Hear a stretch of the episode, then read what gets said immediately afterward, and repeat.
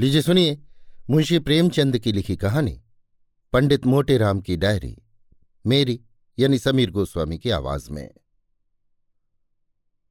क्या नाम की कुछ समझ में नहीं आता कि डेयरी और डेयरी फॉर्म में क्या संबंध? डेरी तो कहते हैं उस छोटी सी सादी साजिल्द पोथी को, जिस पर रोज रोज का वृतांत लिखा जाता है, और जो प्रायः सभी महान पुरुष लिखा करते हैं, और डेयरी फॉर्म उस स्थान को कहते हैं जहाँ गाय भैंसे पाली जाती हैं और उनका दूध, मक्खन, घी तैयार किया जाता है।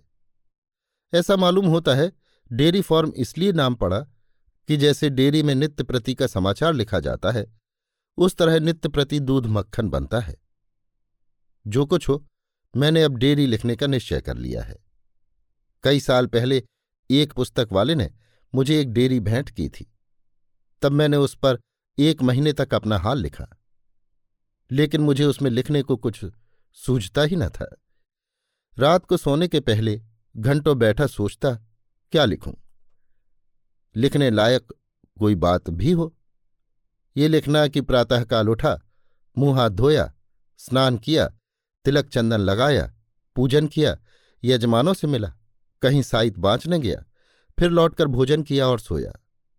तीसरे पहर फिर उठा, भंग छानी, फिर स्नान किया फिर तिलक लगाया और कथा बाँचने चला गया। लौटकर फिर भोजन किया और सो रहा। ये सब लिखना मुझे अच्छा न लगता था। इसलिए उस डेयरी पर मैंने धोबी के कपड़ों और आमदनी खर्च लिखकर उसे पूरा किया।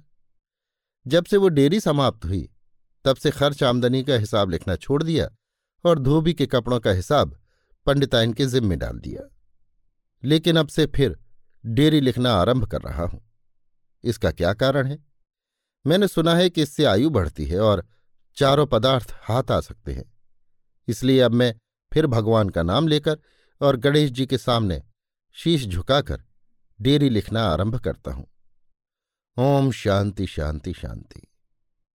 क्या नाम कि आजकल साम्यवाद और समष्टिवाद की बड़ी चर्चा सुन रहा हूँ? साम्यवाद का अर्थ यह है कि सभी मनुष्य बराबर हों। तो मैं अपने साम्यवादी विद्वानों से जो इस विषय के आचार्य हैं।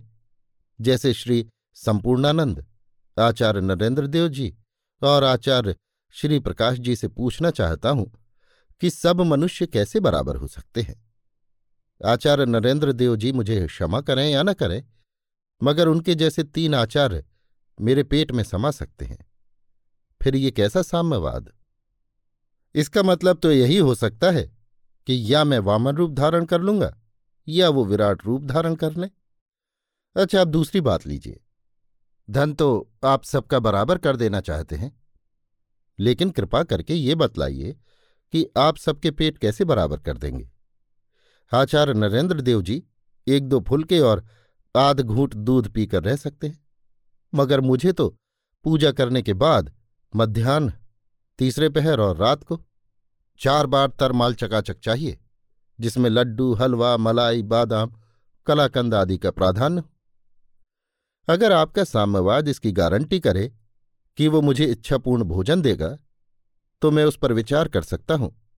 और अगर आप चाहते हो कि मैं भी दो फुलके और तोले भर दूध और दो तोले भाजी खाकर रहूँ तो ऐसे साम्यवाद को मेरा दूर ही से प्रणाम है।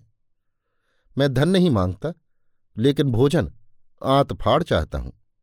अगर इस तरह की गारंटी दी गई तो वचन देता हूँ कि मैं और मेरे अनेक मित्र साम्यवादी बनने को तैयार हो जाएँगे। लेकिन एक भोजन ही से तो काम नहीं चलता। कपड़ा ही ले लीजिए। आपको एक कुर्ता और एक टोपी चाहिए। कुर्ते में एक गज से अधिक खद्दर न लगेगा। मैं लंबी अंगरखी पहनता हूँ, जिसमें सात गज से कम कपड़ा नहीं लगता। मैंने दर्जी के सामने बैठकर खुद कटवाया है और इसका विश्वास दिलाता हूँ कि इससे कम में मेरी अंगरखी नहीं बन सकती। फिर बारह गज का साफा, पाँच गज की चादर ऊपर से। साम्यवाद इसकी गारंटी ले सकता है। धन लेकर मुझे क्या करना है? लेकिन भोजन और वस्त्र तो चाहिए ही। आप कहेंगे, काम सबके बराबर करना पड़ेगा। मैं स्वीकार करता हूँ। अगर कोई सज्जन घड़ी भर पूजा करे तो मैं दो घड़ी कर दूँगा। वो घड़ी भर स्नान करे तो मैं दो घड़ी पानी में रह सकता हूँ। वो एक घड़ी शास्त्रार्थ करे। तो मैं भोजन पूजन आदि को छोड़कर दिन भर शास्त्रार्थ कर सकता हूँ। इसमें मैं किसी तरह पीछे हटने वाला नहीं। एक बात और स्थान की मुझे परवाह नहीं। झोपड़ी भी हो तो अपना निबाह कर सकता हूँ। लेकिन रेल यात्रा करते समय अगर मुझे सबके बराबर जगह मिली तो उस पटरी पर बैठने वालों को छोड़कर भागना पड़ेगा, क्योंकि मैं एक पूरी पटरी से कम में समा नहीं सकता। दूसरी बात यह है कि मैं सन्नाटा मारकर नहीं सो सकता। निद्रा में एक विचित्र प्रकार का खर्राटा लेता हूँ। कोई भी सज्जन मेरे समीप सोते हैं तो उन्हें रात को उठकर भागना पड़ता है। इसलिए अपने हित के लिए नहीं, दूसरों के हित के लिए मैं ये चाहूँगा कि मुझे एक पूरी कोठरी सोने को मिले। अगर सामवा दिन में मीन मेख निकाले तो मैं उसकी ओर आँख उठाकर भी न देखूँगा। इतना लिख चुका था कि पंडिताइन आकर खड़ी हो गई और पूछने लगी आज सवेरे सवेरे ये क्या लिखने बैठ गए? सेठ जी के लड़के की कुंडली क्यों नहीं बना डालते? व्यर्थ शास्त्रार्थ करके अपना मूड क्यों दुखवाते हो? मैं स्त्रियों का अपमान नहीं करता। उन्हें घर की देवी समझता हूँ। वे घर की लक्ष्मी हैं। लेकिन घर गृहस्थी के सिवा उनसे किसी और बात में सलाह नहीं लेता। घर की लक्ष्मी को घर तक ही रखना चाहता हूँ। राजनीति, समाज, धर्म आदि के विषय से उन्हें क्या मतलब? स्त्रियों को सिर चढ़ाने की इन मुट्ठी भर पढ़े लिखे बाबुओं को जो सनक सवार हुई है, मैं इसे पसंद नहीं करता। पंडितायन भी एक दिन आधी बाह की जंपर पहने हुए निकली, जिससे आधी छाती दिखाई दे रही थी तो मैंने उसी दम वो जंपर उतरवाकर छोड़ा। वो बहुत बिगड़ी, लेकिन मैंने भी रौद्र रूप दिखाया। आखिर जब मैं डंडा लेने दौड़ा तो उन्होंने धीरे से जंपर उतार दिया और मुँह फुला बैठी। मैंने कहा, चाहे मुँह फुलाओ चाहे गाल फुलाओ, चाहे सारी देह फुलाकर कुप्पा हो जाओ। लेकिन इस भेष में मैं तुम्हें घर से निकलने न दूँगा। खैर, जब उन्होंने आकर मुझे डांट बताई तो मैंने कह दिया, तुम ये बातें नहीं समझ सकती, जाकर अपना काम देखो। पंडितायन बोली, तुमने चार अक्षर पढ़ लिया तो बड़े समझदार हो गए। अभी एक जून चूल्हा न जलाऊं तो सारी समझदारी निकल जाए। कितना भी तो जवाब था। मारो घुटना, फूटे आँख। लेकिन मुझे आश्चर्य नहीं हुआ। उनसे मैं ऐसे जवाब सुनने का अभ्यस्त हो गया हूँ। मैंने जरा कड़ाई के साथ कहा, तुम्हारे मतलब की कोई बात नहीं है देवी, नहीं तो मैं तुम्हें सुना देता। कोई कविता ही करते होगे? यही तो तुम्हें रोग है। कविता करने का रोग मुझे कब था? बेबात की बात करती हो। मैं कविताई से इतनी दूर हूँ, जितना पूरा पश्चिम से। ये वेशभूषा, ये डील डॉल कवियों का है। तुम क्या जानो कवि किसे कहते हैं? कवि वो है जिसकी सूरत से कविता बरसती हो। बस, मैं कविताएँ नहीं कर रहा हूँ। एक सामाजिक प्रश्न पर कुछ शंकाएँ उपस्थित करने का सौभाग्य सिंदूर प्राप्त कर रहा हूँ। पंडित के पांडित्यपूर्ण कथन से वो कुछ रौब में आ गई। लेकिन मैं थोड़ा सा बुद्धू भी हूँ। उसी वक्त मुझे हँसी आ गई। बस पंडिताएँ लौट पड़ी और मेरे हाथ से लेख छीनकर बोली मैं समझ गई किसी को प्रेम पत्र लिख रहे हो।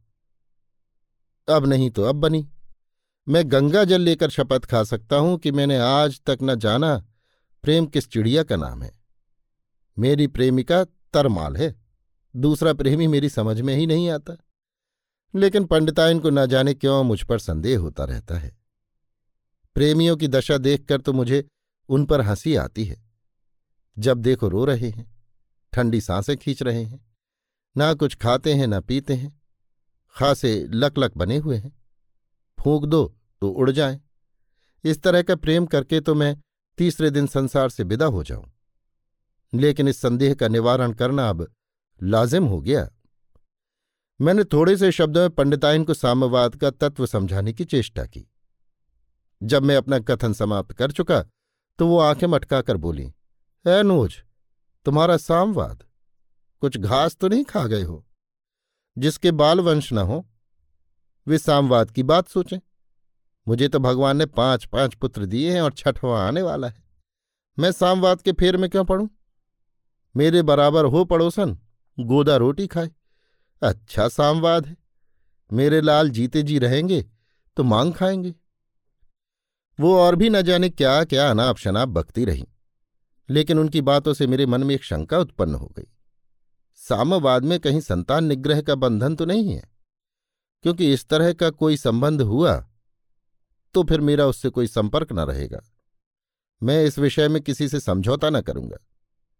पीछे से थुक्का फजीहत करना मुझे पसंद नहीं। आचार्य मुझे स्पष्ट बतला दें कि मुझे गृहस्थाश्रम का त्याग तो न करना पड़ेगा। मैं इसकी स्वाधीनता चाहता हूँ कि जितनी संतानें आवें, उनका स्वागत करूँ, क्योंकि मैं जानता हूँ जन्म देने वाले भगवान हैं और पालन करने वाले भी भगवान हैं। मैं तो निमित्त मात्र हूँ। क्या नाम है कि मैं पंडित मोटेराम वल्द, पंडित छोटे राम स्वर्गवासी, साकिन विश्वनाथपुरी, जो शंकर भगवान की त्रिशूल पर बसी है, आज बंबई में दंदना रहा हूँ। एक यजमान सेठ जी ने तार भेजा। हम बड़े संकट में हैं, तुरंत आओ। तार के साथ डबल तीसरे दर्जे का किराया भी। इसलिए हमने चटपट बंबई को प्रस्थान कर दिया। अपने यजमान पर संकट पड़े तो हम कैसे रुक सकते हैं? सेठ जी एक बार काशी आए थे। वहाँ मैं भी निमंत्रण में गया था। वहीं मेरी उनकी जान पहचान हुई। बात करने में मैं पक्का फिकैत हूँ। बस यही समझ लो कि कोई मुझे निमंत्रण भर दे दे। फिर मैं अपनी बातों से ऐसा ज्ञान घोलता हूँ। वेदों शास्त्रों की ऐसी व्याख्या करता हूँ कि क्या मजाल की जो यजमान उल्लू न हो जाए। योगासन, हस्तरेखा संतान शास्त्र वशीकरण आदि सब विद्याएँ, जिन पर सेठ महाजनों का पक्का विश्वास है, मेरी जेवा पर है। अगर पूछो कि क्यों पंडित मोटीराम शास्त्री? आपने इन विद्याओं को पढ़ा भी है तो मैं डंके की चोट पर कहता हूँ मैंने कभी नहीं पढ़ा। इन विद्याओं का क्या रोना? हमने कुछ नहीं पढ़ा, पूरे लठ है। निरक्षर महान। लेकिन फिर भी किसी बड़े से बड़े पुस्तक चाटू, शास्त्र घोंटू पंडित का सामना करा दो। चपेट न दूँ तो मोटे राम नहीं। जी हाँ, चपेट दूँ। ऐसा चपेटूं, ऐसा रगे दूँ कि पंडित जी को भागने का रास्ता न मिले। पाठक कहेंगे, यह असंभव है। भला एक मूर्ख आदमी महान पंडित कैसे रगे देगा? मैं कहता हूँ, प्रियवर, पुस्तक चाटने से कोई विद्वान नहीं हो जाता। जो विद्वान आज इस युग में श्राद्ध, पिंडदान और वर्णाश्रम में विश्वास रखता हो जो आज गोबर और गोमूत्र को पवित्र समझता हो, जो देव पूजा को मुक्ति का साधन समझता है, वो विद्वान कैसे हो सकता है? मैं खुद यजमानों में ये सब कृत्य कराता हूँ।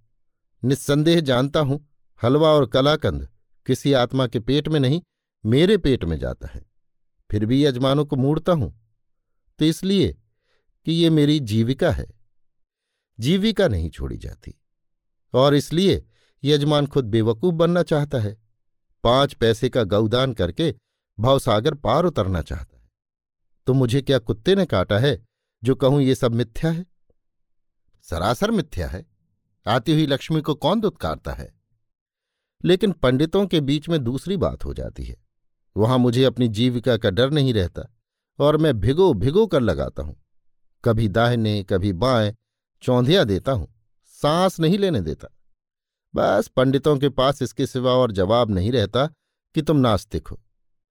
मगर मैं अपने विषय में बहक कर कहाँ जा पहुँचा? जब मैं बंबई चलने को तैयार हुआ तो पंडितायन रोने लगी। कहने लगी, बताओ कै दिन में आओगे?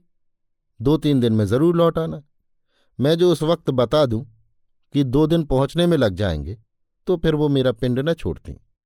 इसलिए बड़े प्रेम भरे शब्दों में कहा, प्रिय, मेरा जी तुम्ही में लगा रहेगा। खाऊँगा तो तुम्हारे कर कमलों की गुदगुदी रोटियाँ और पतली दाल याद आएगी। पानी पीऊँगा तो तुम्हारे पपड़ी आए हुए अधरों का ध्यान बना रहेगा। सोते, जागते, उठते, बैठते, बस तुम्हारे ही पास मन मंडराता रहेगा। इससे उन्हें कुछ ढांढस हुआ। लेकिन क्या नाम कि स्त्री का हृदय कुछ अटपटा होता है? एकाएक बोल उठी, मुझे तुम्हारे ऊपर विश्वास नहीं आता। कौन जाने तुम वहाँ कैसे हो जाओ? कहीं तुम कुछ गड़बड़ न कर बैठो। मैंने तुरंत समझाया प्राण प्रिय मुझे तुम्हारे प्रेम में पगे लगभग पैंतालीस साल हुए। क्या तुम समझती हो कि इतने दिनों में जो रंग जमा है, वो दो चार दिन में फीका पड़ जाएगा? कहाँ तुम्हारा ख्याल है? बोली, क्या जाने भाई, तुम मर्दों का हाल कौन जाने? यहाँ तो ऐसी मीठी मीठी बातें करते हो, वहाँ जाकर क्या जाने क्या कर बैठो? मैं वहाँ थोड़ी बैठी रहूँगी कि तुम्हारी देखभाल करती रहूँ। मैं तो एक सरियत पर जाने दूँगी कि तुम गंगा जल हाथ से लेकर कहो कि वहाँ कुछ गड़बड़ सड़बड़ ना करूँगा। मैं मन में हंसा और गंगा जल लेकर कसम खाई। तब जाके पंडिता इनका चित्त शांत हुआ। चलने को तो चला, लेकिन हृदय मेरा भी कांपता था। प्रयाग तक तो मेरा मन ठिकाने रहा, लेकिन जब फिर भी बंबई का कहीं पता न चला तो मुझे रोना आ गया। भगवान, ये तो काला पानी है। दिन भर चला बंबई नदारत रात भर चला बंबई नदारत समझ गया कि काशी में मरना न बदा था।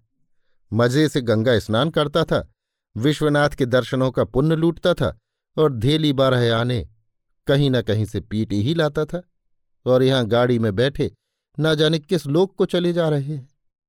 इतनी दूर तो चंद्रमा भी न होंगे। मुझे भ्रम हो गया कि यात्री और रेल कर्मचारी सब मुझे धोखा दे रहे हैं। बम्बई ज़रूर पीछे छूट गई। बारह कोई दस बजे बम्बई का नाम सुना। जान आई। देखा तो यजमान सेठ जी मेरा स्वागत करने के लिए खड़े थे। उन्होंने पालागन किया, मगर असीस कौन देता है? यहाँ तो चोला भसम हो रहा था। मैंने ब्रह्म तेज से गरज कर कहा, तुमने मुझे लिखा क्यों नहीं कि बम्बई लंका के पास है? अभी तक जल नहीं ग्रहण किया प्राण छटपटा के निकलने जा रहा था। बारे मैंने योग बल से रोक लिया। मैं झूठ बोल रहा था। मैं रास्ते भर फलाहारी खाता रहा और रेल से उतरकर पानी पीता चला आ रहा था। लेकिन ऐसे यजमानों के सामने अपने नेम का डंका बजा देना फलदायक होता है। सेठ जी ने दौड़कर मेरी अधारी कंधे पर रखी और लगे घिघियाने, महाराज, क्षमा किया जाए।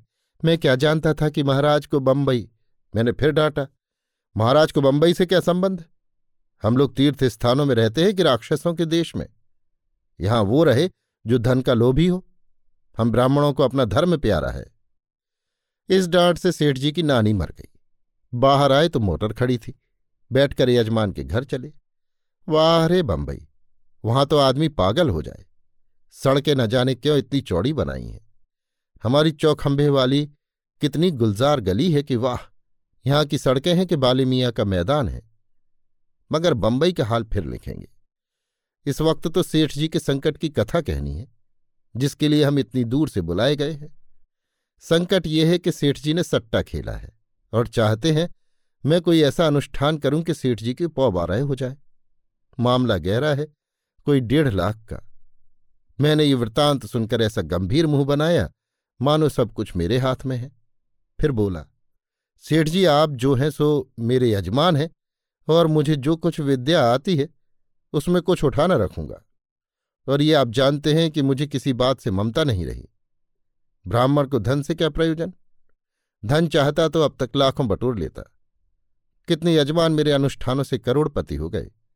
लखपतियों की तो गिनती ही नहीं। मैं वही ब्राह्मण का ब्राह्मण बना हूँ। तो बात क्या है? हम ममता को पास नहीं आने देते। साढ़े सात सौ कोस से ही ललकारते हैं। खबरदार जो इधर मुँह किया। हाँ बात इतनी है कि अनुष्ठानों में पैसे खर्च होते हैं।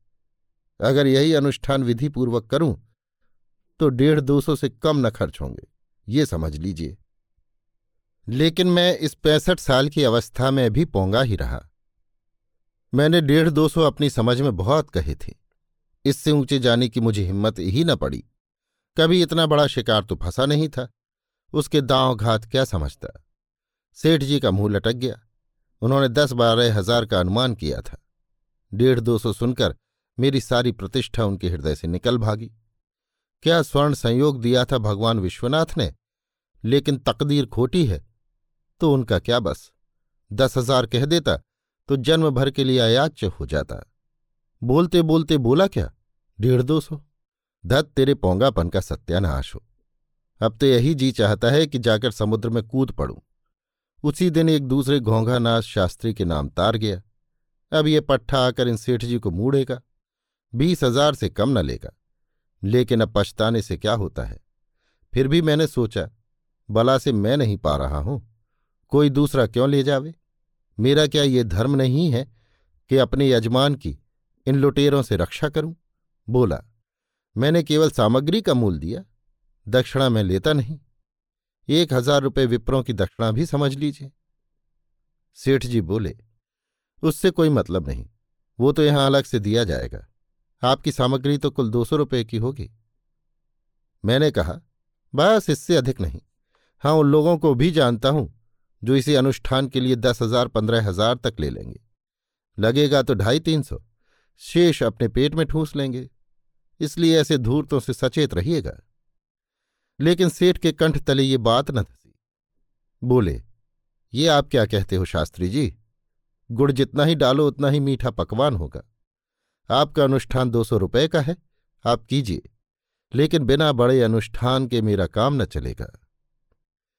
अब भी मुझे अपना उल्लू फांसने का मौका था। कह सकता था, सेठ जी, आपका काम तो छोटे अनुष्ठान से ही निकल सकता है। लेकिन आपकी इच्छा है तो मैं महा महा महामृत्युंजय पाठ और ब्रह्म प्रवीक्षक क्रिया भी कर सकता हूँ। हाँ उसमें कोई साढ़े तेरह हज़ार का खर्च है। मगर ये तो अब सूझ रही है। उस वक्त अक्ल पर पत्थर पड़ गया था। मेरी भी विचित्र खोपड़ी है। जब सूझती है, अवसर निकल जाने पर। हाँ मैंने ये निश्चय कर लिया कि पंडित घोंघानाथ को बिना दस पाँच घिस्से दिए न छोड़ूँगा। या तो बेटा से आधा रखा लूँगा या फिर यहीं बंबई के मैदान में हमारी उनकी ठनेगी। वो विद्वान होंगे यह सारी जवानी अखाड़े में कटी है। भुरकुस निकाल दूँगा। अपनी इस पिछल सूचता पर पछता रहा था कि डाकिया एक तिकोना सा बेरंग लिफाफा लाकर मुझे दे गया। समझ गया पंडितायन की कृपा है। आज ये पत्र हाथ में लेकर मुझे सचमुच उनकी याद आ गई। बेचारी ने मेरे साथ पैंतालीस साल काट दिए और मैं बराबर उसे बातों में टालता रहा। आँखें सचल हो गईं। पत्र खोला, लिखा था, स्वस्ति श्री सर्व उपमा योग। सो तुम जाए के बंबई में बैठी रहे हो, कान में तेल डारे के। हमका रोज सपना दिखात है, डरन के मारे नींद नहीं आवत कतो तुम कुछ गड़बड़ी न करी बैठो, यही चिंता में हमार परान सूखा जात है। तुम कहियो, हम पैंसठ साल के होए गएन अब जन्म भर गड़बड़े करत रही बे। मुला सुनित है, बेदन सब ऐस ऐस बिरवा निकारन है कि ओही का खाए के मन ही बोराए जात है। एक बेद झांसी माँ है और एक कतो है। तुम्हार हाथ जोरे थे तुम कौनो ओखद न खायो। तुम गंगा जल उठाए के जौन परान की हो, वही का निवाह करे का परी। हम तुमका साण न बने दे अब। लीजिए साहब, अब मैं साण हो गया। कमर सीधी होती नहीं, डेढ़ शेर मलाई भी नहीं पचाए पचती और वहाँ पंडितायन मुझे साड़ बना रही हैं। सो यहाँ भी अपनी ही भूल है।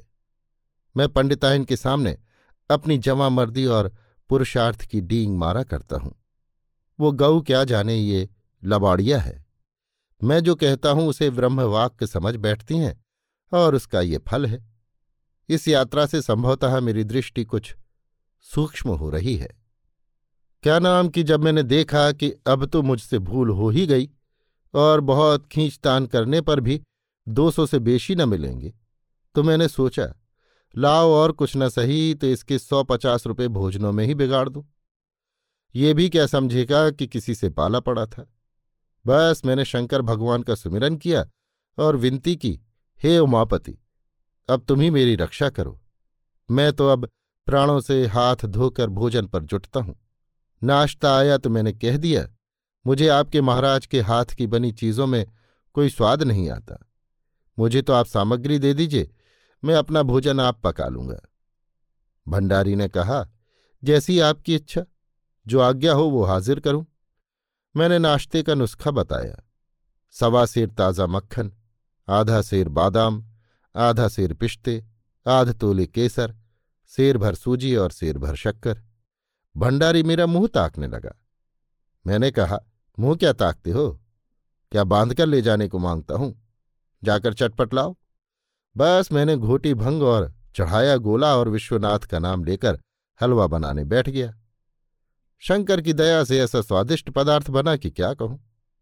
पलथी मार के जो बैठा तो आध घंटे में साफ़। मक्खी के लिए भी न बचा। भंडारी के होश उड़ गए। दोपहर को फिर मैंने पूरियाँ पकाई। आधो आध मोयन लेकर रात को कुछ खाने की इच्छा न होने पर भी मैंने सवा सेर मलाई चढ़ा ली। लेकिन अब वो जवानी तो है नहीं कि ईंट पत्थर जो पेट में पहुँच जाए, वो सब भस्म। तीसरे ही दिन मुझे उदर विकार के लक्षण दिखे। मैंने सोचा, यहाँ किसी से कहता हूँ तो सब यही कहेंगे कि ब्राह्मण की जात खाने के पीछे प्राण दे रहा है। इसलिए मोहल्ले ही में एक डॉक्टर के पास कोई पाचक बटी लेने चला गया। बड़ा भारी मकान, मोटर, फ़ोन।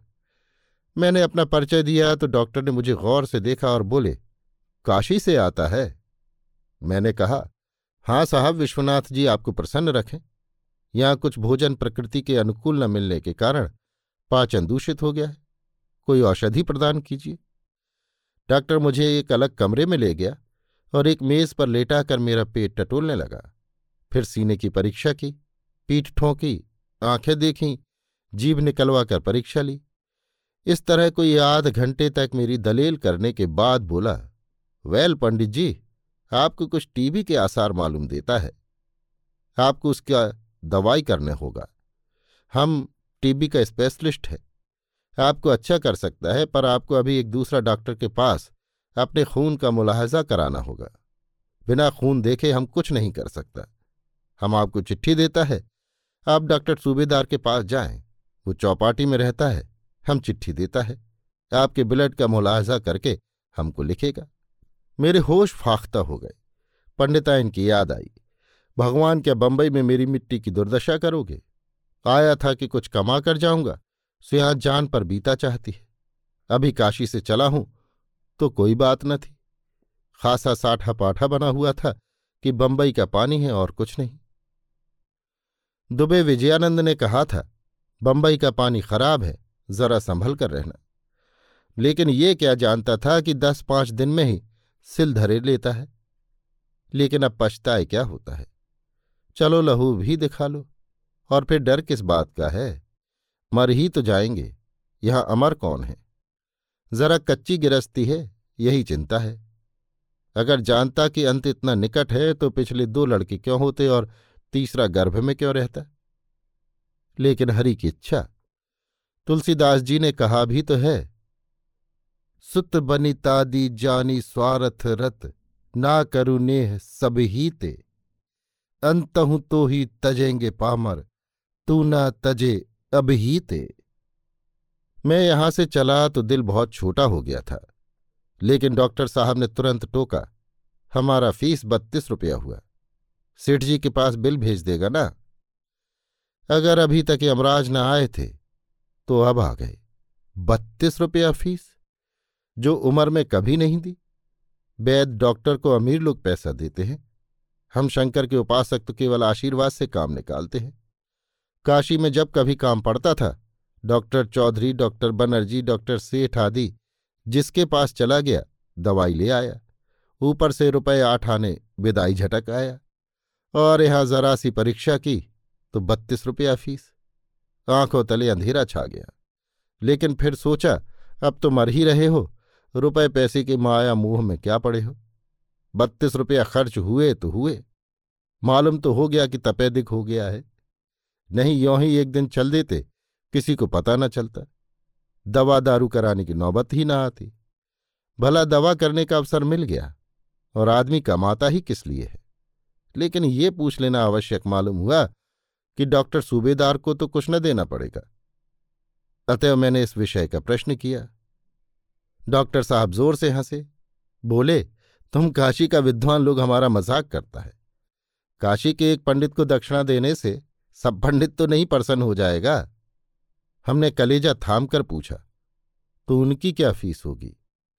उसका फ़ीस केवल दस रुपया है। मैंने मन में कहा, चलो मन, ये दस रुपया भी गम खाओ। बम्बई में जो कमाना है, वो सब देकर भी प्राण बचें तो समझना चाहिए कि नया जीवन पाया। नहीं, यहीं बैठे बैठे टै हो जाएँगे। कोई रोने वाला भी न मिलेगा। उस वक्त ऐसा वैराग्य सवार हुआ कि सब छोड़ छाड़ कर निकल भागूं।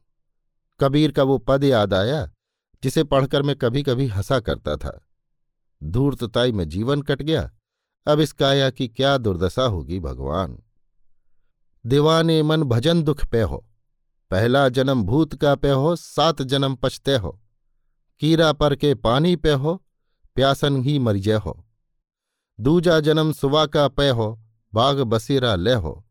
टूटे पंख बाज मंडराने, अधफड़ प्राण गवे हो। बाजीगर के बानर होई हो, लकड़िन नाच नचे हो, ऊंच नीच के हाथ पसरी हो, मांगे भीख न पे हो। तेरिन के घर बैला हुई हो, आँखें ढांप ढपे हो। कोस पचास घरे माँ चली हो, बाहर हो न पे हो। पांचवा जन्म ऊट का पे हो, बिन तोले बो लदे हो। बैठे तो उठन न पे हो, घुरच घुरच मरिजय हो।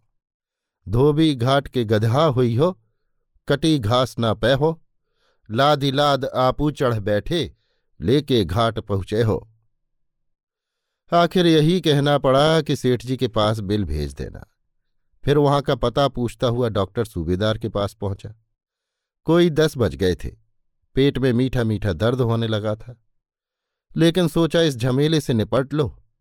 फिर विश्वनाथ जी की जैसी इच्छा होगी, वो तो होगा ही। डॉक्टर सूबेदार युवक से लगते कोट पैंट से लैस। मैंने पत्र जो दिया, आपने ले जाकर भीतर के कमरे में लेटा दिया और ऐसे ज़ोर से मेरी बाह में सुई चुभो दिया कि मैं ऐंठ कर रह गया। बाह में से रक्त निकल पड़ा। उसने एक शीशी से नलकी में ले लिया और मेरी बाह में कुछ पोत कर एक तीसरी कोठरी में जाकर न जाने क्या करता रहा। फिर आकर बोला, वेल पंडित जी, आपके ब्लड में टीबी का जर्म दिखाई देता है। आपको किसी पहाड़ पर जाना होगा और वहाँ आराम से रहना होगा। आपको पढ़ना लिखना बंद करना होगा। लेकिन अभी हम कुछ ठीक ठीक नहीं कह सकता। आप डॉक्टर घोड़ेपुरकर के पास जाए, वो आपका यूरिन देखेगा। उसका रिपोर्ट लेकर तब हम अपना रिपोर्ट देगा। तब आप डॉक्टर लंपट के पास जाएगा। फिर वो जो कुछ कहेगा, वो आपको करना होगा। मेरे बदन में आग लग गई। जी में तो आया, मारूं गोली इन डॉक्टरों को। और दो पैसे की हरण मंगवाकर उसकी फंकी फांक लूँ। मरना ही बदा है तो सारी दुनिया के डॉक्टर भी तो नहीं जिला सकते। लेकिन जान का लोभ बड़ा बलवान होता है। उनकी चिट्ठी लेकर पता पूछता हुआ चला डॉक्टर घोड़ेपुरकर के पास। इसने मुझे एक चौंगे में लघुशंका करवाई और बड़ी देर तक ना जाने क्या करता रहा। फिर मुझे रिपोर्ट लिखकर दी और कहा, डॉक्टर सूबेदार के पास जाइए। सूबेदार के पास फिर पहुँचा। तो तीन बज गए थे। आपने अपनी रिपोर्ट दी तो आया डॉक्टर लंपट के पास।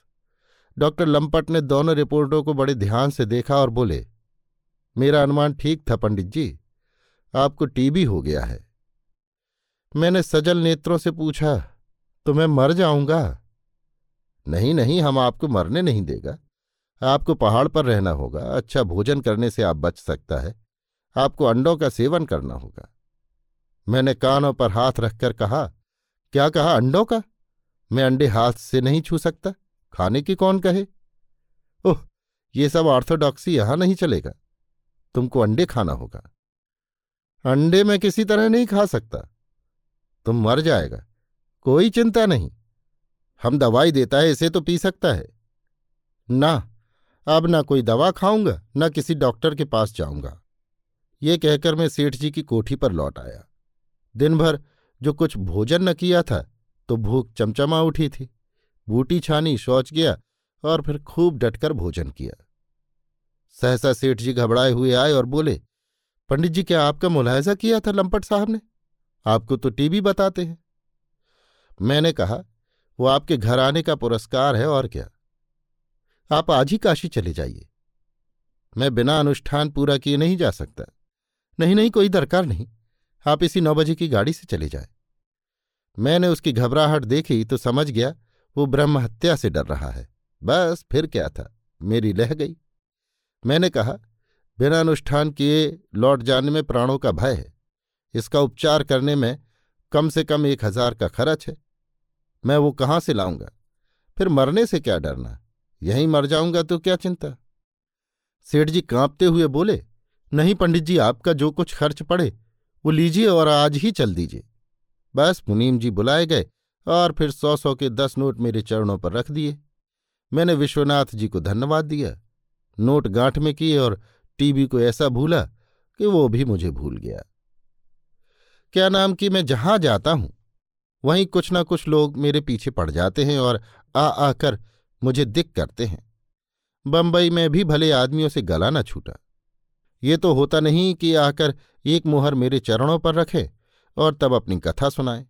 बस आकर लगते हैं अपनी कथा सुनाने और चाहते हैं कि मैं सैत मैत में उन्हें अनुष्ठान बता दूँ।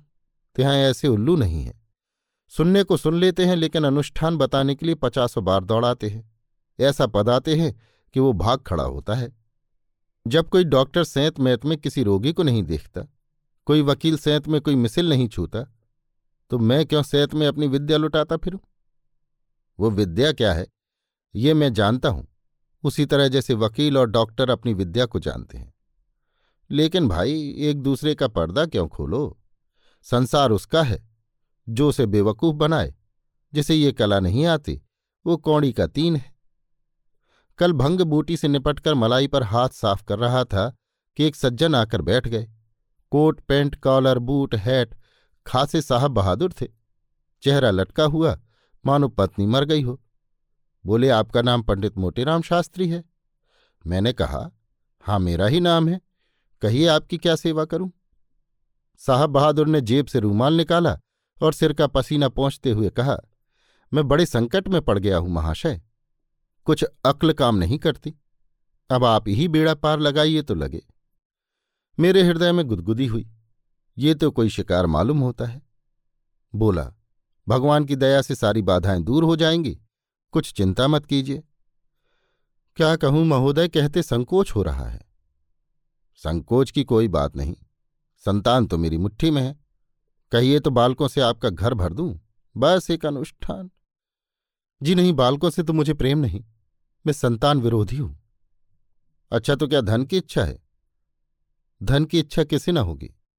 लेकिन इस वक्त मैं इस हेतु से आपकी सेवा में नहीं आया था। तो कहो ना, पौष्टिक अनुष्ठानों की भी मेरे पास कमी नहीं। चूर्ण, अवलेह, गोली, भस्म आसव क्वाथ, किसी चीज़ के सेवन करने की आवश्यकता नहीं। बस पाँच बार उस मंत्र की जप करके सो जाइए, फिर उसकी करामात देखिए। मैं इस समय एक दूसरे ही काम से सेवा में आया था। मुझे कुछ निराशा होने लगी। हत्थे पर चढ़ने वाला नहीं जान पड़ता। फिर भी मैंने दिलासा दिया, जो इच्छा हो वो निसंकोच कहो। उसने पूछा, आप उसमें अपना अपमान तो न समझेंगे। अब मेरे कान खड़े हुए, उत्सुकता और बढ़ी। अपमान की बात होगी तो अवश्य अपमान समझूँगा। बात यह है कि कल संध्या समय मेरे माता पिता देश से आ गए हैं। बहुत अच्छी बात है, तुम्हें उनका आदर सत्कार करना चाहिए। लेकिन करूँ कैसे ये समझ में नहीं आता। कल से उन्होंने भोजन नहीं किया। भोजन नहीं किया, ये तो बड़ा अनर्थ है। कुछ उदर विकार हो गया है, मैं आयुर्वेद भी जानता हूँ। नहीं नहीं, शास्त्री जी, वो तो आपसे भी भारी डील डॉल के हैं। भारी डील डॉल के लोग क्या बीमार नहीं पड़ते? पड़ते होंगे, पर फादर कभी बीमार नहीं पड़ते और मदर के सिर में तो कभी दर्द भी नहीं हुआ। तो वो और आप दोनों भाग्यवान हैं। समस्या ये है कि वे दोनों ही बड़े नेम से रहते हैं। बड़े हर्ष की बात है। आप वास्तव में भाग्यशाली हैं। लेकिन वो मेरे खानसामा के हाथ का भोजन तो नहीं कर सकते। तो एक दो दिन तुम्हारी स्त्री ही भोजन पका लेगी तो क्या छोटी हो जाएगी? सास ससुर की सेवा करना ही स्त्री का परम धर्म है। मैं इसे नहीं स्वीकार करता, महोदय। बुरा न मानिएगा, आप सौ बरस की पुरानी बात कह रहे हैं। सास ससुर को ऐसी जरा जरा सी बातों के लिए पुत्र और पुत्र वधु को संकट में न डालना चाहिए। समय बहुत आगे बढ़ गया है। अब ऐसे माता पिता के लिए स्थान नहीं रहा। ये आप बहुत ठीक कह रहे हैं। लेकिन जब माता पिता दो ही चार दिन के लिए आए हैं तो स्त्री को थोड़ा सा कष्ट भी तो सह लेना चाहिए। इस पर सज्जन ने कुछ भौवें सिकोड़कर कहा, लेकिन भोजन पकाने का उन्हें अभ्यास नहीं है, श्रीमान। जब कभी खानसामा बैठ रहता है तो हम लोग होटल में खा लेते हैं। एक बार घर में रुपए न थे, और होटल में नकद दाम देना पड़ता है, इसलिए स्त्री ने सोचा कुछ पका लें। तो साहब, आटा ऐसा हो गया जैसे गाढ़ा दूध और चावल जलकर कोयला हो गया। उस पर तीन दिन श्रीमती जी के सिर में दर्द होता रहा। हार कर हमें फांका करना पड़ा। तो साहब, फिर ये विपत्ति नहीं मोल लेना चाहता। न जाने क्यों होटल में खाना खाते इन लोगों की नानी मरती है। मैं तो इसे उनकी कोरी जिद समझता हूँ। माँ बाप हैं, क्या कहूँ? क्या आप इतनी कृपा न करेंगे कि एक दो दिन जब तक वो लोग यहाँ रहें, उनका भोजन पका दें? आपको कष्ट तो होगा। लेकिन आप ब्राह्मण हैं और ब्राह्मणों को परोपकार के लिए अपने कष्ट की परवाह नहीं होती। मेरा खून खोल उठा। जी में आया उठा के पटक दूँ, लेकिन मैंने सब्र किया। क्या कदर की है आपने ब्राह्मण की? और मज़ा ये है कि इस मूर्ख को मुझसे ऐसी बात कहते संकोच भी न हुआ। मुझे चुप देखकर उसने कहा, क्या बुरा मान गए? मैंने कहा, नहीं, बुरा क्या मानूँगा? लेकिन आपने इस काम के लिए किसी पानी पाड़े को पकड़ा होता। मुझे आप शायद नहीं जानते। उसने कहा, मैं आपको खूब जानता हूँ। आप काशी के शास्त्री हैं। जब मैं हॉस्टल में था तो एक काशी के शास्त्री मेरे सहपाठी थे। वो बराबर अपना भोजन आप पकाया करते थे। और जब कभी हमारे मैस का रसोईयादार बीमार पड़ जाता या भाग जाता तो वो मेरा भोजन पका देते थे और आग्रह करके खिलाते थे। इसीलिए मैंने आपसे प्रार्थना की। मेरे पास इसका क्या जवाब था? पुरखों ने जो किया है, उसका तावान तो देना ही पड़ेगा। मैंने कहा, आपकी इच्छा है तो मैं चलकर भोजन बना दूँगा, लेकिन एक शर्त है, अगर आप उसे स्वीकार करें। कहिए कहिए, आप जो कुछ कहेंगे वो मुझे स्वीकार है। आपने आज मेरी लाज रख ली। मैं रसोई में बैठकर बताता जाऊँगा, काम श्रीमती जी को करना पड़ेगा। लेकिन उनके सिर में दर्द हुआ तब उसकी मेरे पास दवा है। सिर में चक्कर आ जाए, आँखों के सामने अंधेरा छा जाए, मैं बात की बात में अच्छा कर सकता हूँ। और जो उन्हें गर्मी लगे, आप खड़े पंखा झलते रहिएगा।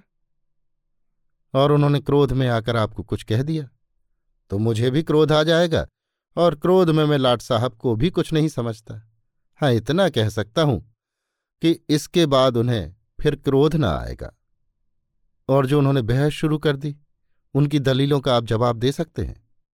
वाह! और मैंने उम्र भर किया क्या है? पहले तो दलील का जवाब दलील से देता हूँ। जब इससे काम नहीं चलता तो हाथ पाँव से भी काम लेता हूँ। कितने ही शास्त्रार्थों में सम्मिलित हुआ हूँ और कभी परास्त होकर नहीं आया। बड़े बड़े महामहोपाध्यायों को गुड़ हल्दी पिलाकर छोड़ दिया। सज्जन ने एक क्षण तक विचार किया और फिर आने का वादा करके चले गए। तब से अब तक सूरत नहीं दिखाई। अभी आप सुन रहे थे मुंशी प्रेमचंद की लिखी कहानी, पंडित मोटेराम की डायरी। मेरी यानी समीर गोस्वामी की आवाज़ में।